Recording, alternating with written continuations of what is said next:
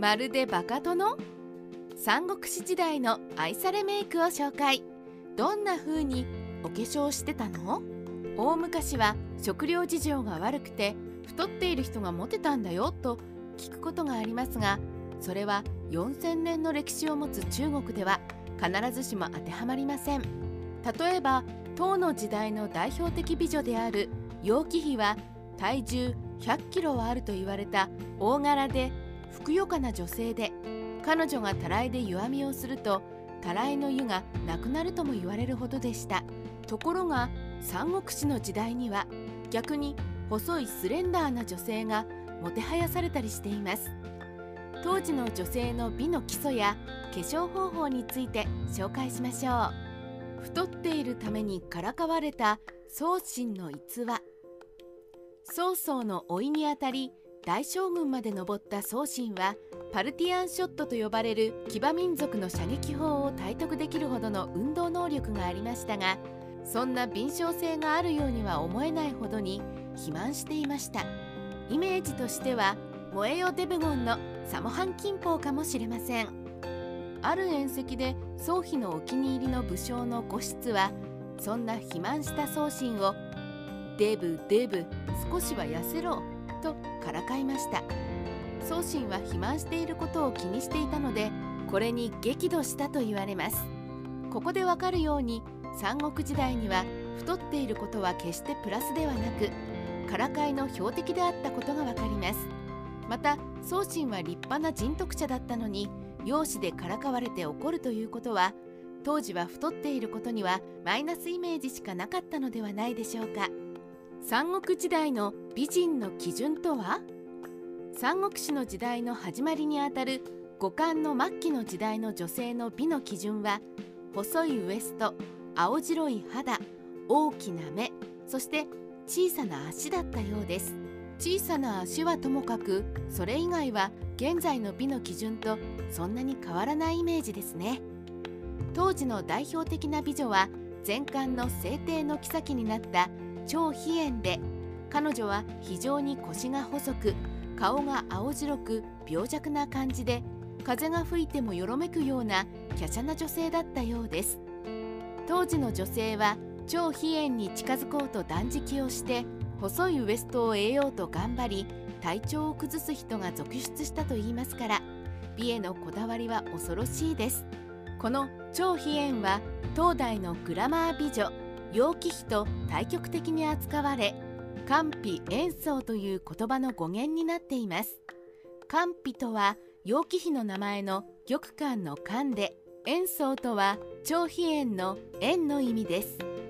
楊貴妃は太り張飛燕は痩せていたけど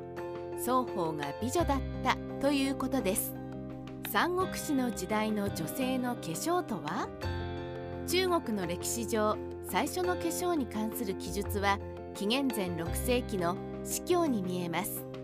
そこにはガビという言葉があり眉毛は昆虫の触覚のように細く長くするのが美しいという記述があるのです。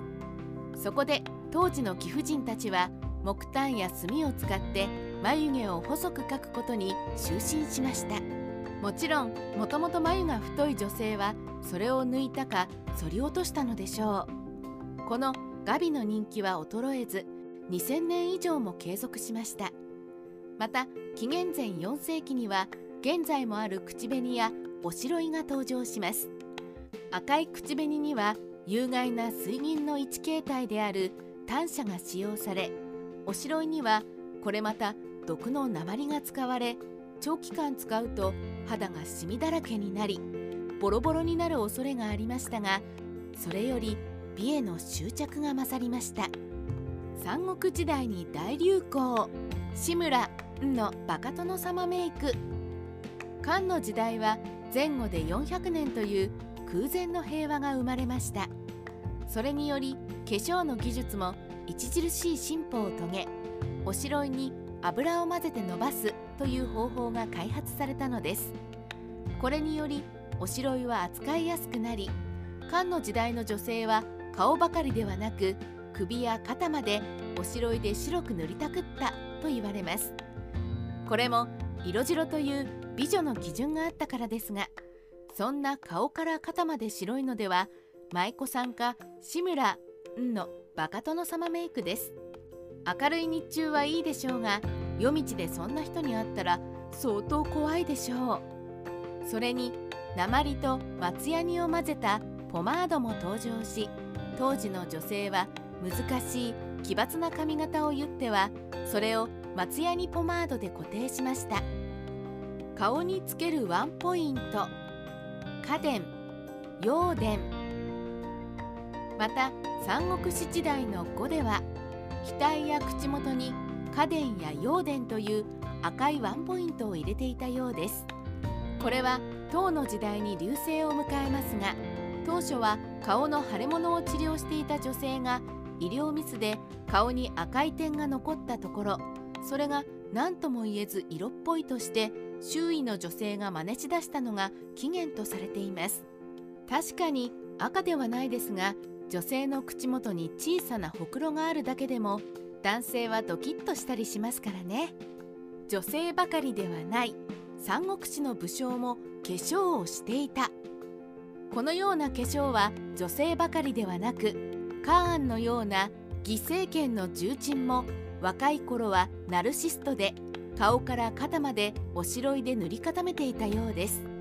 また近年発見された曹操の墓からもカーンと同じおしろいが出てきたということで曹操も若い頃かあるいは年を取ってからも顔から肩まで白く塗っていた可能性が出てきました。曹操も若い頃は不良だったようですがもしかしてビジュアル系の不良で顔も肩も真っ白でブイブイ言わしていたのかもしれませんね。三国志ライターカワウソの独り言。古今を問わず長い太平の時代が続くと男性は女性化してしまうということがあります。粧や装飾にこだわるというのもその表れかもしれません。三国時代も人は見た目が9割で